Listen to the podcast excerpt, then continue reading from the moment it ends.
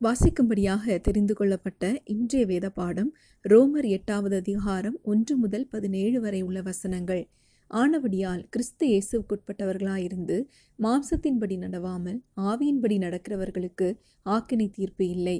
கிறிஸ்து இயேசுவினாலே ஜீவனுடைய ஆவியின் பிரமாணம் என்னை பாவம் மரணம் என்பவைகளின் பிரமாணத்தினின்று விடுதலையாக்கிற்றே.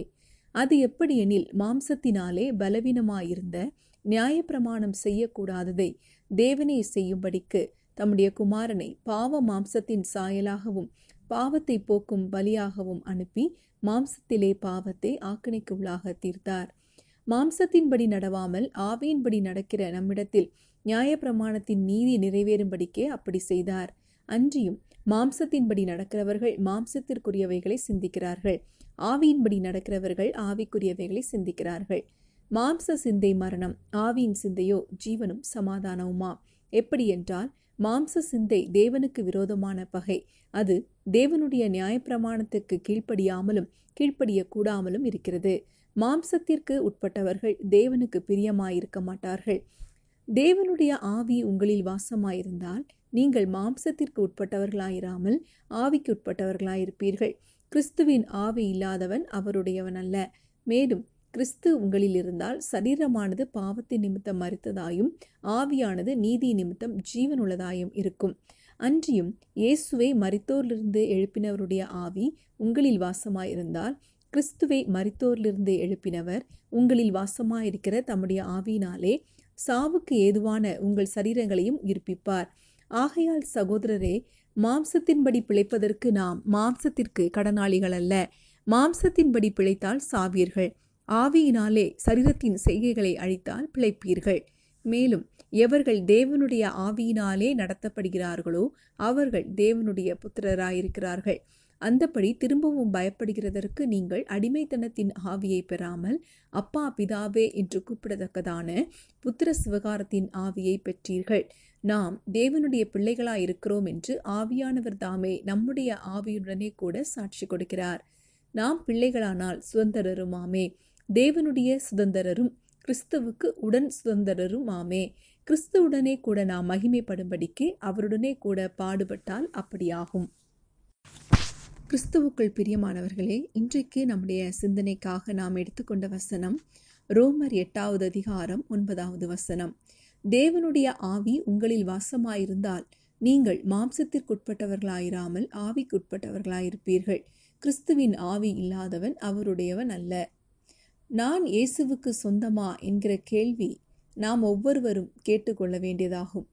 நான் வேதாகம பள்ளியில் அதாவது சண்டே ஸ்கூலில் போனபோது இயேசுவை ஏற்றுக்கொண்டேன். அல்லது நான் பாவ மன்னிப்பின் ஜெபம் பண்ணினதனால் பரலோகத்திற்கு போய்விடுவேன் என்று நாம் நினைக்கலாம். நாம் ஜெபத்தை சொன்னதினால் பரலோகம் போவதில்லை. மாறாக நாம் இயேசுவுக்கு சொந்தமாக வேண்டும். தேவனோடு உள்ள உறவை நாம் சரி செய்ய வேண்டும். இதனால் பாவம் மன்னிக்கப்பட்டு அவரோடுள்ள ஐக்கியத்தில் பரிசுத்த ஆவினால் நாம் நிரப்பப்படுவோம். இந்த ரோமர் எட்டாவது அதிகாரத்தில் நாம் தேவனுக்கு சொந்தமானவர்களாக இயேசுவோடு கூட நித்திய வீட்டிற்குள் பிரவேசிப்போம் என்கிற நிச்சயத்தை நமக்கு தருவதற்காக பவுலினால் இது எழுதப்பட்ட ஒரு நிருபமாகும். மேலும் கிறிஸ்து உங்களில் இருந்தால் சரீரமானது பாவத்தின் நிமித்தம் மறுத்ததாயும் ஆவியானது நீதி நிமித்தம் ஜீவனுள்ளதாயும் இருக்கும் என்று பத்தாவது வசனத்தில் சொல்லப்பட்டிருக்கிறது. நாம் இயேசுவை விசுவாசிக்கும் போது மாம்சத்திலிருந்து ஆவியினாலே நடத்தப்படுகிறவர்களாக மாறுகிறோம். எனவே இந்த இடத்தில் மாம்சம் வேலை செய்வதில்லை. நாம் ஆவியினாலே நடத்தப்படுகிறவர்களாய் காணப்படுகிறோம். சிஹெச் ஸ்பர்ஜன் என்கிற தேவ மனிதன் இந்த ஒன்பதாவது வசனத்தை வேதாகமத்தின் மிக முக்கியமான வசனம் என்று குறிப்பிட்டுள்ளார். இந்த வசனத்தில் நாம் மறுபடியும் பிறந்தவர்களானால் ஆவியானவர் நமக்குள் வாசம் செய்வதை பற்றி குறிப்பிடப்பட்டிருக்கிறது. கிறிஸ்துவின் ஆவி இல்லாதவன் அவருடையவன் அல்ல.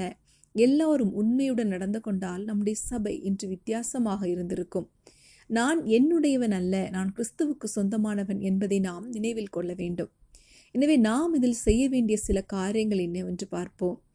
என்னுடைய என்னுடைய நாவு என்னுடையதல்ல நான் மற்றவர்களை புண்படுத்தாமல் கிறிஸ்துவின் நாம மகிமைக்காக வாழ வேண்டும் பேச வேண்டும் என்கிற தீர்மானம்.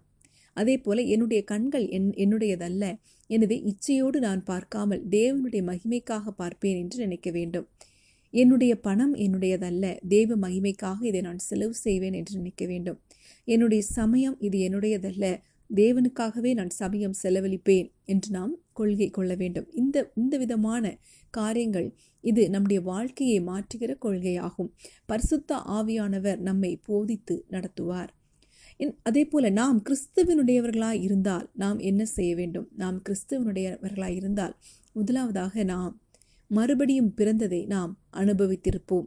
அதே போல கிறிஸ்துவிடம் இழுக்கப்பட்டு அவருடைய மகிமைக்காக நாம் வாழ்வோம். அவருடைய அன்பில் மூழ்கி அவரை நாம் நம்பி விசுவாசித்திருப்போம். அவருடைய வசனத்தை வாசித்து அதன்படி நாம் வாழ்வோம். ஆவியின் கனிகளை கொடுத்து மாம்சத்திற்குரியதான செயல்களை நாம் விட்டு விடுவோம் பரிசுத்தத்தை நேசித்து பாவத்தை வெறுப்போம். ஜெபம் துதி சந்தோஷம் நன்றி போன்றவை நம்மில் அதிகமாய் காணப்படும். மற்றவர்களுக்கு நாம் நிச்சயமாக இயேசுவை பற்றி சொல்லுவோம். எனவே கிறிஸ்து நம்மில் வாசம் செய்யும் போது இந்த காரியங்களை எல்லாம் நாம் செய்வோம். இயேசு இல்லாத ஒரு வாழ்க்கை அது வெறுமையானதாகும். நாம் கிறிஸ்துவுக்கு சொந்தமாகும் போது கிறிஸ்துவை உயிரோடு எழுப்பினவர் நம்மையும் கூட எழுப்பி அவரோடே கூட உட்கார செய்வார். எனவே நாம் கிறிஸ்துவுக்கு சொந்தமா என்று சோதித்து பார்ப்போம். நாம் செபிக்கலாம் எங்கள் அன்பின் பரலோக தகப்பனே பரிசுத்த ஆவியானவரை எங்களுக்கு அதிகமாக தாரும். உமக்கு சொந்தமாக ஜீவிக்க நாங்கள் எங்களை சமர்ப்பித்து தருகிறோம். இயேசுவின் நாமத்தில் ஆமேன்.